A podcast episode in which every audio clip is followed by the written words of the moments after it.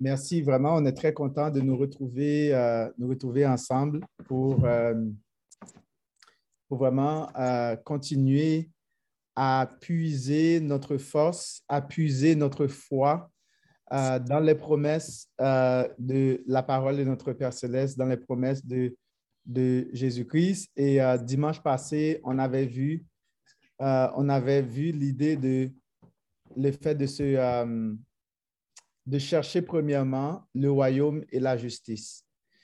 Et, euh, et après ça, les autres choses, Dieu va s'en occuper. On avait vu que quand nous nous, quand nous nous occupons des affaires de Dieu, lui, il s'occupe de nos affaires. Puis, on avait vu que la société dans laquelle nous vivons recherche beaucoup de choses. La société recherche les autres choses le pouvoir, le contrôle, euh, la santé, la protection, euh, le boire, le manger, euh, bien que ce sont des choses nécessaires, bien que ce sont des choses importantes, mais Jésus, lui, il nous encourage à chercher premièrement le royaume et la justice de Dieu. Et lui, il va s'occuper des autres choses parce que notre Père céleste, euh, c'est de quoi nous en avons besoin. Lui, il est en contrôle, il sait toutes choses. On avait parlé de, euh, de chercher le royaume, mais aujourd'hui, nous allons vraiment euh, porter nos regards sur les héritiers du royaume. quels sont ceux qui vont rentrer en possession du royaume? Et je dois vous dire que nous sommes, nous sommes dans les derniers temps. Nous sommes dans les derniers temps et, euh,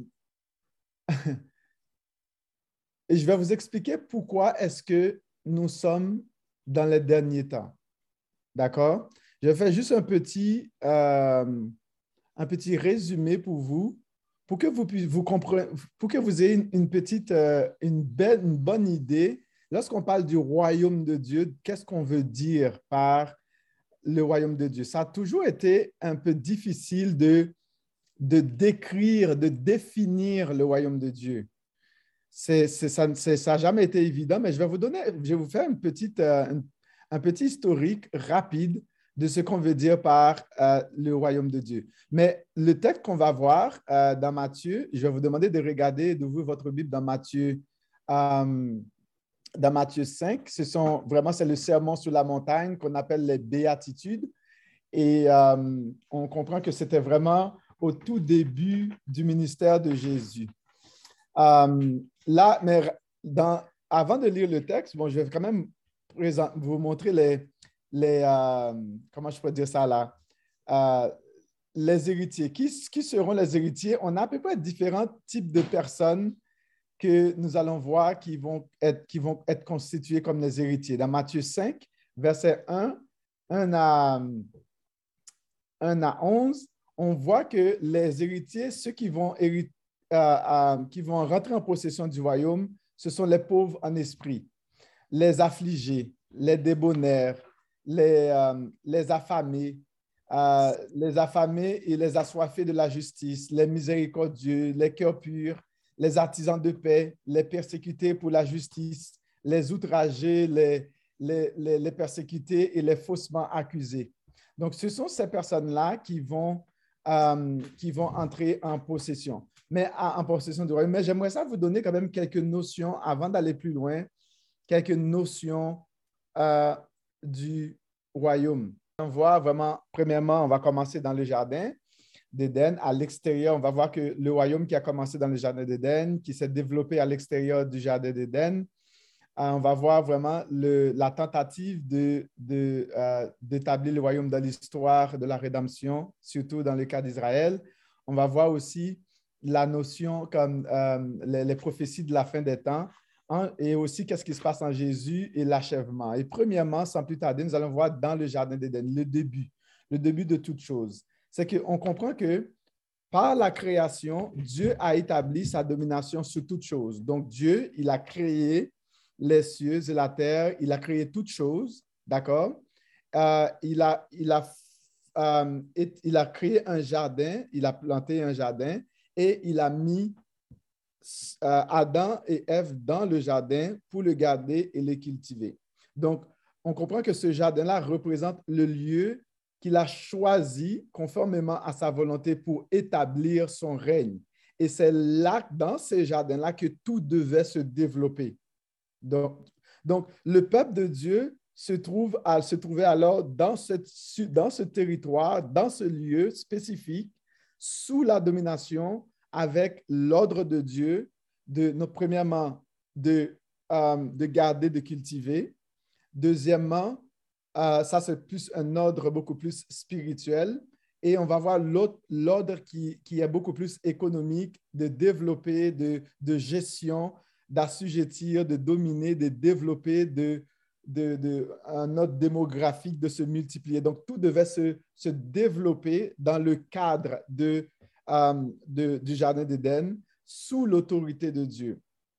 Euh, mais malheureusement, qu'est-ce qui va arriver?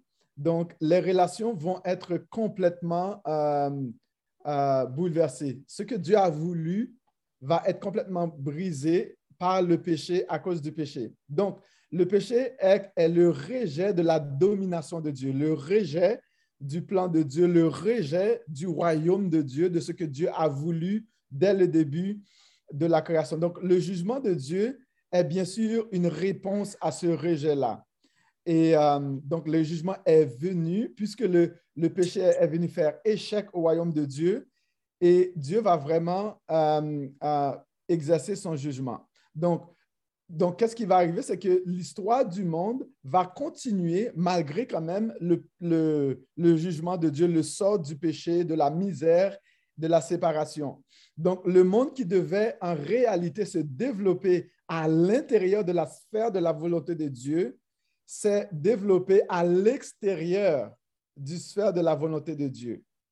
Donc, au lieu que ce soit un royaume de Dieu, on voit que c'est un royaume qui est beaucoup plus développé à l'image de Satan. On a un monde qui est développé dans la sphère de Satan, dans la sphère de ce que Satan a voulu, c'est-à-dire dans la sphère mensongère et de Satan, dans la tromperie, et ça va engendrer toutes sortes de, de, de conséquences, de mal, de misère, de tribulation, des choses comme ça.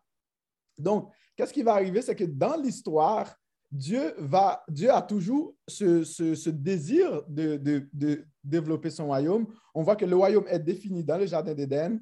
Malheureusement, par le péché, le royaume, le péché vient faire échec au royaume de Dieu.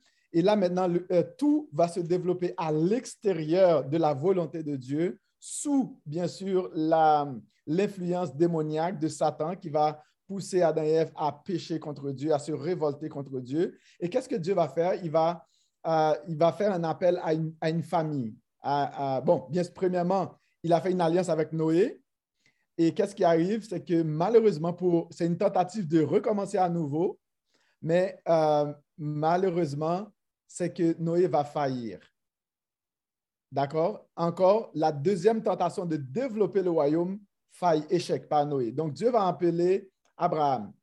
Et euh, donc, pour développer, pour continuer à développer à nouveau son, son royaume. De cette manière, il va révéler son plan et ses projets de rédemption pour toutes les nations dans, à travers Abraham. Donc Dieu a énoncé les relations qui devaient exister dans son royaume. Il va donner toutes ses lois à Israël, ses règles aux, enfants, euh, aux descendants d'Abraham, aux enfants d'Israël. Malheureusement, rien ne, ne, va pas, rien ne s'est passé comme Dieu a voulu même dans l'histoire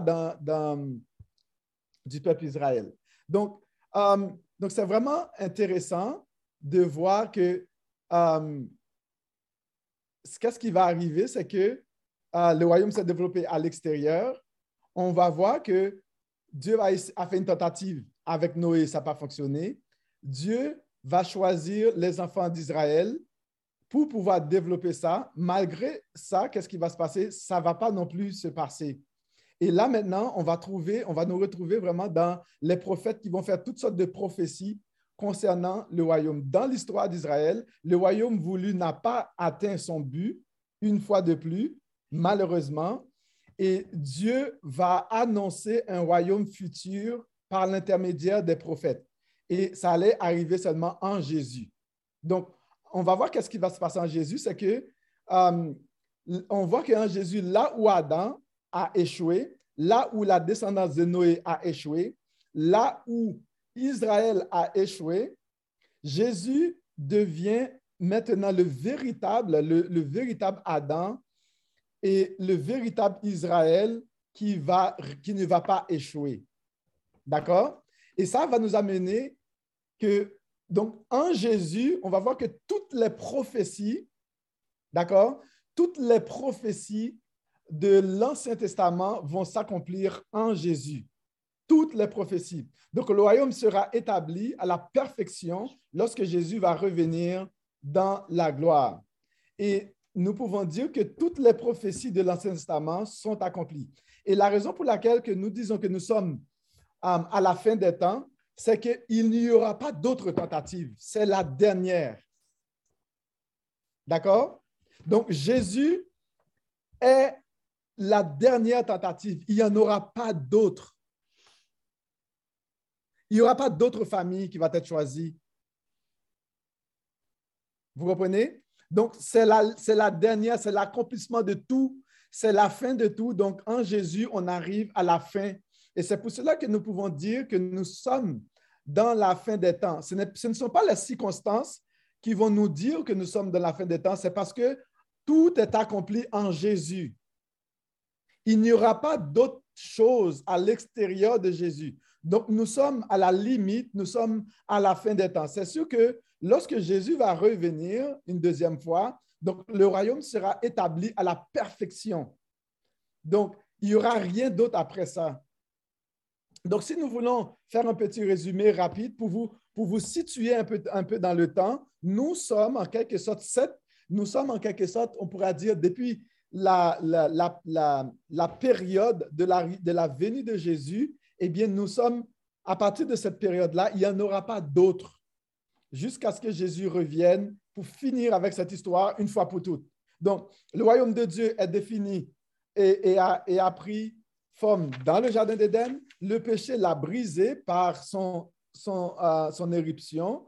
Euh, ce royaume est redéfini dans l'histoire du salut en Israël en choisissant bien sûr Abraham, des choses comme ça. Donc, et là encore, Israël a, failli. Et les prophètes de Dieu nous donnent une vision prophétique du futur royaume de Dieu et nous a dit que Jésus allait venir. Et en Jésus, le royaume est parfaitement défini de manière représentative.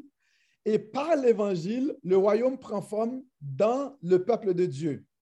Et l'Église est vraiment ce, je dirais, le sujet, constitue le sujet qui va, qui, qui va peupler, qui va peupler le royaume, qui va faire en sorte que le royaume va prendre de l'extension. Et là où la descendance de, d'Adam a failli, et la descendance de Jésus maintenant continue à, à, à multiplier, à assujettir.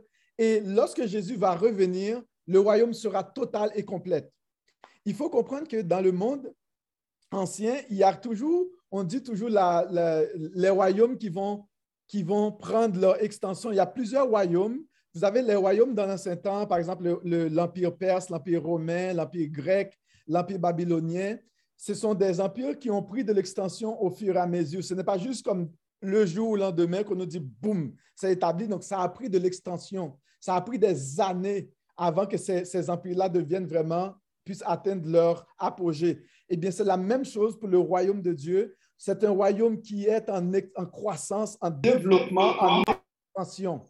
D'accord? Et ce royaume est en train de se développer. Et là, lorsque Jésus va venir, et là, Jésus va nous, va nous donner vraiment, OK, là, le royaume est en, pleine expansion et Jésus va nous donner les personnes, les critères, ceux les, sujets qui seront héritiers du royaume.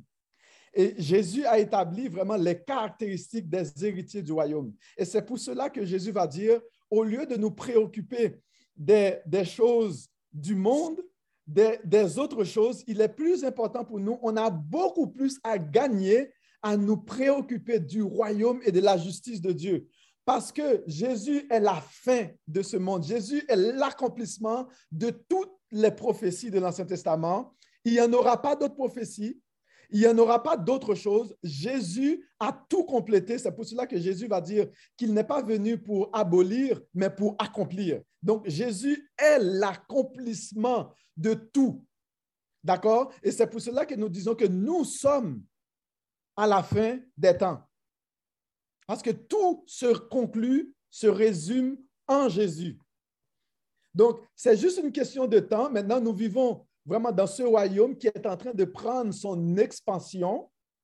Donc, Dieu permet que euh, le plus grand nombre puisse accepter Jésus, entendre l'Évangile de, de, cette manière que le royaume prend de l'expansion. Vous savez que si une, nation veut prendre de la puissance, la manière dont la nation prend de la puissance, c'est de se multiplier la manière dont le royaume va, prendre de l'expansion, c'est en se multipliant. Et c'est pour cela que Jésus va dire, allez, faites de toutes les nations les disciples. Et le mandat que Jésus avait donné, que Dieu avait donné à Adam, c'était de se multiplier, de prendre de l'expansion pour que le royaume puisse s'étendre sur toute la création de Dieu. Eh bien, euh, en Jésus, nous avons vraiment ce mandat encore de se multiplier. Et Jésus va venir avec vraiment tout... Euh, il va nous donner les critères de ceux qui vont faire partie du royaume. Et quel était le, message de Jésus? Euh, rapidement, on, va voir que euh, dès, qu'il a commencé son message, dans Matthieu 4, 17, il dit, Repentez-vous car le royaume des cieux est proche. Maintenant, le royaume n'était plus loin. Le royaume est proche. Pourquoi est-ce que le royaume est proche? Parce que Jésus est là. Parce que Jésus était là. Parce que Jésus est venu. Parce que Jésus est le représentant du royaume. C'est lui qui va, nous, va définir de façon représentative le royaume. Le royaume de Dieu est proche, répentez-vous. C'est le message de Jésus.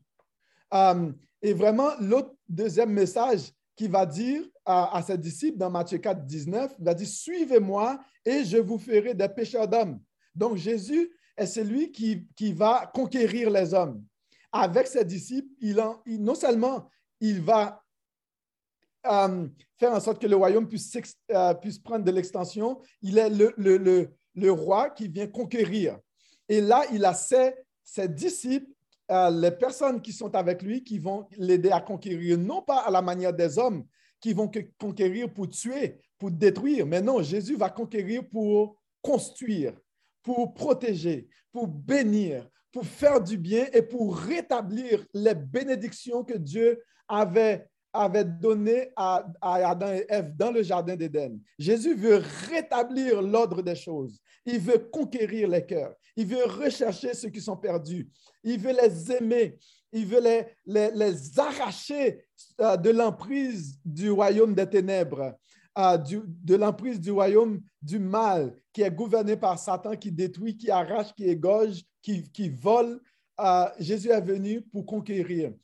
Le message de Jésus est très simple. Repentez-vous car le royaume des cieux est proche. Suivez-moi et je vous ferai des pécheurs d'hommes. Nous ne devons jamais nous écarter de, de ce message. Au lieu de rechercher nos propres affaires, tout comme bien sûr, parce que Jésus va dire que ceux qui recherchent les autres choses, le manger, le boire, ce sont les païens. Ça, c'est leur préoccupation. Ça, c'est leur leur priorité. Mais la priorité des enfants du royaume, c'est autre chose. C'est le royaume et la justice de Dieu. Et là, maintenant, dans Matthieu, dans Matthieu 5, euh, il va vraiment établir maintenant les, les, héritiers de ce royaume-là. D'accord? Est-ce que vous suivez jusqu'à maintenant? C'est bon? Oui? Donc, il va établir maintenant les héritiers. Qui sont les héritiers? Euh, quels seront les héritiers de ce royaume? Et même dans, on nous dit que, dans, bien sûr, Jésus a commencé son message. Si on regarde verset 1 et 2, c'est qu'il avait, euh, dans Matthieu 4, il avait été tenté par Satan, le diable, qui a essayé de faire la même chose qu'il avait fait dans le jardin d'Éden à Adam. Et là, maintenant, il, a essayé dans le désert, il a failli. Et là, qu'est-ce qui arrive? C'est que euh, Jésus va venir pour établir les choses. Et euh, alors que Jésus était sur la montagne des Oliviers, il commence à prêcher. Et là, il va nous dire au verset 3, si vous regardez dans Matthieu 5, s'il vous plaît, verset 3, il dit, Heureux les pauvres en esprit, car le royaume des cieux est à eux. Et premièrement, on va voir que Jésus va, va, va mettre l'accent sur les pauvres en esprit. Et puis, les pauvres en esprit en grec, c'est hoi tokoi to nemati. Les, pauvres. Les pauvres, c'est-à-dire que les pauvres en esprit, ce sont les personnes, euh, ce sont ceux et celles qui ont très peu, qui n'ont pas de choses. Ce sont les vides. Les personnes qui sont vides. En anglais, on, peut dire que les, ceux qui sont euh, euh, empty. C'est-à-dire que des gens qui n'ont rien. Vous savez, les pauvres n'ont rien. Pourquoi ils sont heureux, les pauvres en esprit? Premièrement, le fait qu'ils sont vides, le fait que leur, leur verre est vide, il y a maintenant, il y a l'espoir d'être rempli. Parce que si nous voulons être remplis de, Dieu, si nous voulons être remplis des bénédictions de l'Éternel, si nous voulons être remplis de, la puissance du Saint-Esprit, il nous faut être vide. Si nous ne sommes pas euh, euh, vides, on ne peut pas être remplis. Donc, donc, ils sont vides, les pauvres en esprit, ils sont vides, ils sont à sec. Il y a une expression chez nous euh, qui dit, quand on n'a pas d'argent, ça dit on est rasé. Rasé, c'est-à-dire que c'est comme quand tu es rasé, là, vous savez, vous connaissez le verbe, euh, je ne sais pas si c'est en français que ça se dit. Um, et qu'est-ce qui arrive, c'est que le fait qu'on est vide, on est, on est comme rasé, on est comme pauvre, on n'a rien du tout, eh bien, on est capable d'être rempli. Et vraiment, euh, c'est le contraire, le, contraire de, de ceux qui sont remplis. Vraiment, l'exemple qu'on peut voir plus tard que Jésus va donner, il y a une parabole qui va vraiment illustrer les pauvres en esprit. C'est la parabole de, du pharisien et, euh, et le, publicain. Euh, Jésus disait plus tard, il va dire plus tard que deux hommes montèrent au temple pour prier. L'un était pharisien et l'autre publicain. Le pharisien debout priait ainsi en lui-même. Il dit, regarde ce qu'il dit, oh Dieu, je te rends grâce de ce que je suis. Je ne suis pas comme le reste des hommes qui sont ravisseurs, injustes, adultères et même comme ce publicain. Je jeûne deux fois la semaine. Je donne la dîme euh, de tous mes revenus. Et le publicain, lui, pauvre,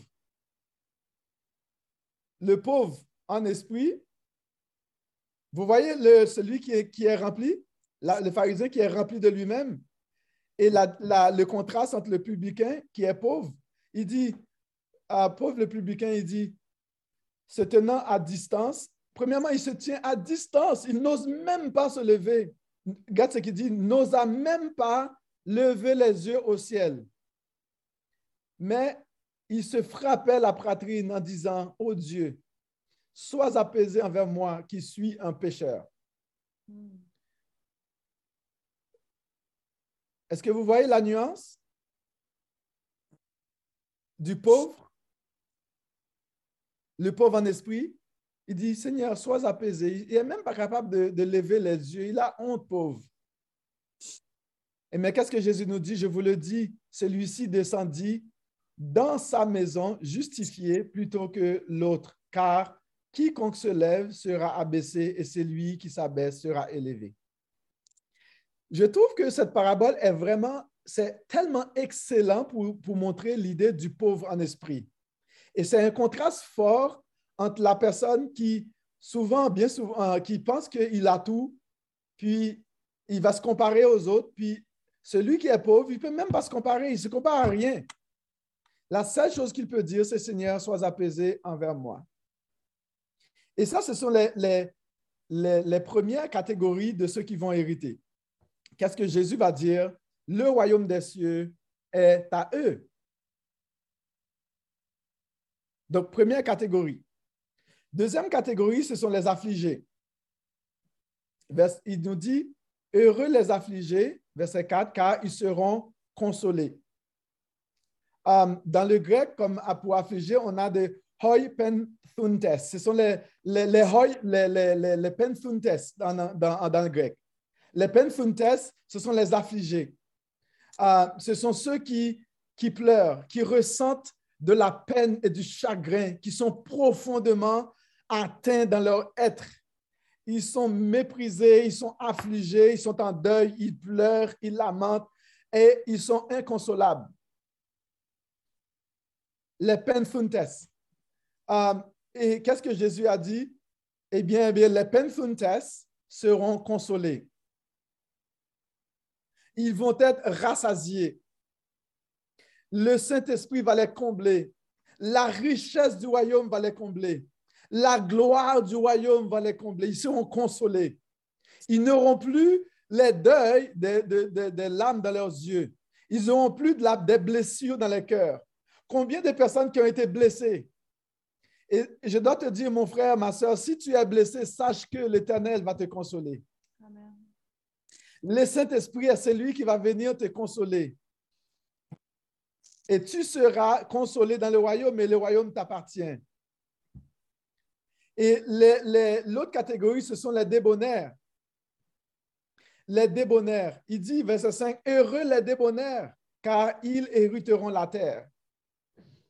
C'est intéressant. On parle maintenant des, euh, débonnaires euh, en grec, c'est hoi price. Les hoi, les, les price, c'est-à-dire ce sont les doux. Euh, ce sont les, les, personnes qui sont faibles les personnes qui manifestent de la faiblesse, les personnes qui ne sont, qui ne, qui sont plus, qui n'ont plus de moyens de se défendre, ils sont doux, um, ils sont humbles de cœur. Uh, ce sont des personnes qui ne vont pas défendre leurs propres intérêts. Ils ne vont pas chercher à, à, à, leurs droits. Mais pourquoi? Parce qu'il y a quelqu'un qui va défendre leurs droits pour eux. Et c'est pour cela que je vous encourage, mes frères et sœurs, N'essayons pas à lutter, à défendre nos droits. Mais la meilleure chose qu'on a à faire, c'est de rechercher le royaume et la justice. Puis Dieu est mieux placé que toi et moi pour nous faire justice. D'accord? Dieu est mieux placé que toi et moi pour nous rendre justice. Nous n'avons pas besoin de nous rendre justice. Euh, les débonnaires vont hériter la terre. Vous savez, la notion de la terre, c'est l'idée que, rappelez-vous que Dieu, a créé la terre, il a planté un jardin, il a mis Adam et Ève dans le jardin. Et c'est la notion, c'est dans cet endroit-là que Dieu va établir, c'est un lieu relationnel. La terre, vraiment, le jardin, c'est un lieu dans lequel Dieu établit une relation avec ses sujets. Et nous avons un autre exemple. Dieu a établi, par exemple, il y a le peuple Israël, Abraham, qui n'avait pas de terre. Bien sûr, il n'avait un pays, mais Dieu a dit, regarde, je vais te donner le, je vais faire une, promesse euh, de, la terre, c'est-à-dire du pays de Canaan. Et la raison pour laquelle Dieu avait donné la terre de Canaan, c'est dans le, lieu dans lequel le peuple devait établir une relation d'alliance avec Dieu. Donc, la terre symbolise un lieu dans lequel le peuple de Dieu établit une relation d'alliance avec ce Dieu-là. Donc, qu'est-ce qui va arriver? C'est que les débonnaires vont hériter la terre. Ce n'est pas eux qui vont se défendre, mais c'est Dieu lui-même qui va donner la terre aux débonnaires. Ils hériteront la terre. D'accord? Et c'est ce que vraiment le Seigneur nous dit. Et on parle maintenant, les prochaines, l'autre catégorie, ce sont les affamés, les, assoiffés de la justice. Oh, combien de nous sommes affamés euh, et assoiffés de la justice? Combien de nous avons été victimes de l'injustice? Jésus dit, heureux ceux qui ont faim et qui ont soif de la justice, car ils seront rassasiés. Les soif, les assoiffés, les assoiffés si tu es un assoiffé, tu seras rassasié. Si tu es un affamé de la justice, tu seras rassasié. Eh bien, c'est ce que Jésus nous dit. Et dans le grec, c'est intéressant de voir, on parle de hoi, penontes, kai, vip, sontes, ten, vi, kaiosunen. C'est vraiment ces personnes-là. Vous voyez? Les, les, les qui vont être rassasiés, les vipsuntes qui vont être rassasiés, c'est-à-dire les, les affamés, ceux qui ont, qui, ont souffert d'injustice. Oh, je t'assure, être souffre de l'injustice, c'est tellement dur. On voit que les, les, ceux qui sont vraiment les affamés, ils ont un désir et un besoin, c'est comme un, désir, pour ceux qui ont faim, c'est comme un, un, besoin, un désir physiologique de manger ou de, de, de boire. eh bien, on parle de ce même besoin-là. Jésus va faire une combinaison, il va le, le, joindre à la justice. Et quand on parle de la justice, on parle de la justice de Jésus. Jésus-Christ est notre justice. Et Jésus nous donne son habit de justice. Jésus a mis sur, nous son habit de justice. Et c'est pour cela que nous sommes rassasiés. Parce que lorsque nous avons l'habit de justice en Jésus, nous ne sommes plus coupables devant le Père. Nous ne sommes plus considérés comme des pécheurs devant le Seigneur. Nous sommes considérés, nous sommes déclarés justes devant Dieu par le sang versé de Jésus-Christ et nous sommes des enfants de Dieu. Lorsque nous plaçons notre foi en Jésus, eh bien, nous pouvons avoir cet habit de justice, l'habit de Jésus, eh bien, nous sommes rassasiés de la relation avec le Père parce que nous ne sommes plus en guerre, nous ne sommes plus en hostilité avec le Père. Maintenant, nous sommes consolés, nous sommes rassasiés et nous sommes comblés. Nous, ne serons plus affamés. Jésus dit, ils seront rassasiés. Les affamés et les assoiffés seront rassasiés. Et c'est pour cela que mon frère, mon frère, ma soeur, même si on souffre actuellement, sache que si tu es un enfant du royaume, tu seras rassasié. Jésus va te rassasier. Et même lorsque dans cette pandémie, l'ennemi veut essayer de nous, de nous oppresser dans notre liberté, ne t'inquiète pas. Tu seras rassasié en Jésus. N'essaie pas à chercher à défendre ton propre intérêt, mais fixe tes regards vers le Seigneur. Cherche le royaume et la justice. Nous devons prendre Jésus au mot. La foi, c'est quoi? La foi, c'est de prendre Jésus au mot et de vivre en fonction de ce que Jésus nous dit. Il nous dit de chercher le royaume et la justice. Cherchons le royaume et la justice. Et les autres choses nous seront données après. Il dit heureux les débonnés, les miséricordieux. Um, vous savez, il dit heureux les, miséricordieux car ils obtiendront miséricorde. Um, ce sont les, dans, le grec, c'est les, les et les um, mones. Ce sont les, um, les miséricordieux. Les miséricordieux, c'est une personne, ce sont des personnes qui font preuve de, clémence, de compassion, de, de, pardon. Ils sont prêts à pardonner, à surtout lorsque on, on, les offense. Même lorsqu'on t'offense, on, va, essayer de t'oppresser, on va violer tes, droits, tes libertés, mais tu pardonnes. Pourquoi est-ce que tu pardonnes? Parce que la grâce de Dieu est tellement immense pour toi, tu en as assez et tu n'as pas besoin de te venger. Tu en as assez pour donner aux autres. Tu en as assez pour, pour ne pas essayer de te venger. D'accord? Et on dit qu'ils obtiendront miséricorde et Dieu va leur faire miséricorde. C'est-à-dire qu'on pardonne, Dieu va nous pardonner. Les cœurs purs. L'autre catégorie, on parle les cœurs purs. Heureux ceux qui ont le cœur pur, car ils verront Dieu. Wow, ça c'est exceptionnel. Dans le grec, c'est toujours les hoi, hein? on parle dans les, dans les hoi. Les, les, les kata, um, te kadia. C'est pour le cœur. Les katharoi, te kadia, c'est-à-dire que les, les, purs de cœur, ceux qui ont le cœur pur. Um, uh, ce sont ces personnes-là qui, qui, vont voir Dieu. Voir Dieu, c'est dans le sens que quand on parle de, euh, de voir Dieu, c'est l'idée que c'est un état de... Bon, le cœur pur, premièrement, c'est un état de propreté. C'est-à-dire que le cœur est propre. Il n'y a pas de saleté, il n'y a pas de, de mauvaises choses. C'est propre, le cœur est clean. Il n'y a pas de culpabilité à cause du péché. C'est-à-dire que Dieu a enlevé la, la, toutes les, les, les, les, scories, les malpropretés et le cœur est propre. Et mes frères et sœurs, ce que nous devons chercher, ne salissons pas nos cœurs avec toutes sortes de choses dans la société et laissez la société faire son affaire. Mais nous, concentrons-nous sur le royaume et la justice. Et concentrons-nous concentrons sur la pureté de notre cœur. Il dit, heureux ceux qui ont le cœur pur, car ils verront Dieu ils verront Dieu. C'est l'idée de, percevoir à l'œil nu ou avoir le pouvoir de percevoir par la vue. C'est ça l'idée. On peut percevoir Dieu. Lorsqu'on a le cœur pur et en attendant que Jésus vienne, c'est-à-dire que par la foi, vous avez la foi, c'est, ce sont les yeux du cœur. Et lorsque le monde ne voit rien, nous, nous voyons tout.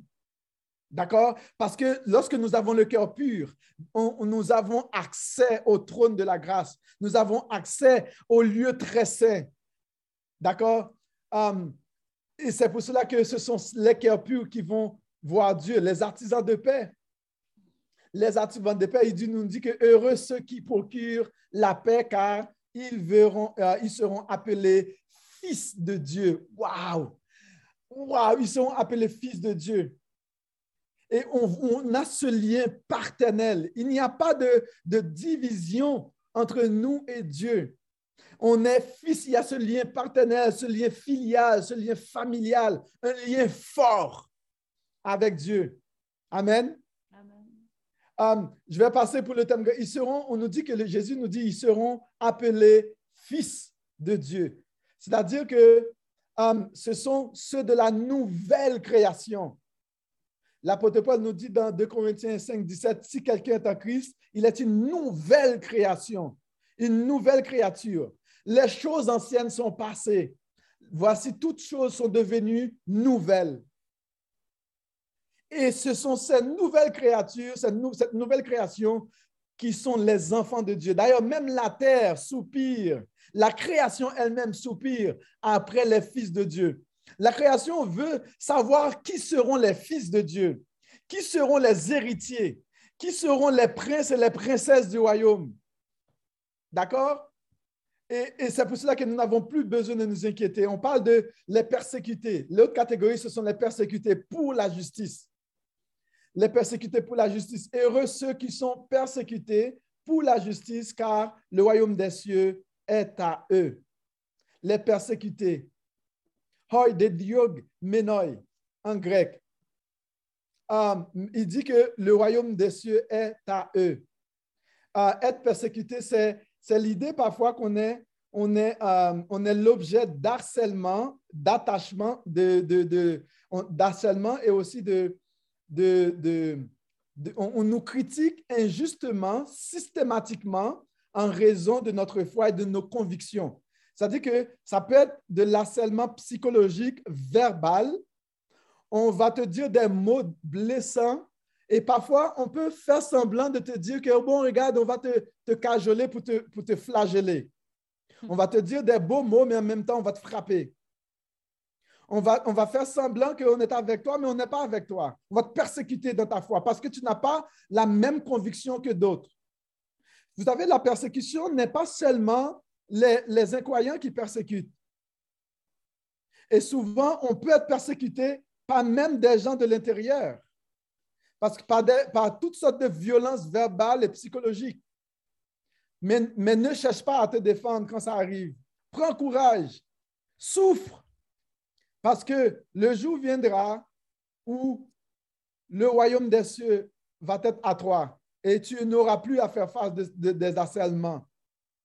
Ah, les, autres catégories, ce sont les outragés, les persécutés et, ceux qui sont faussement accusés. Um, c'est vraiment important. Il nous dit, heureux serez-vous lorsqu'on vous outragera, qu'on vous persécutera, qu'on dira faussement de, vous toutes sortes de mal à cause de moi. Réjouissez-vous et soyez dans l'allégresse, parce que votre récompense sera grande dans les cieux, car c'est ainsi qu'on a persécuté les prophètes qui sont venus avant vous. Wow! Nous ne sommes pas les seuls qui ont été persécutés, qui ont été outragés.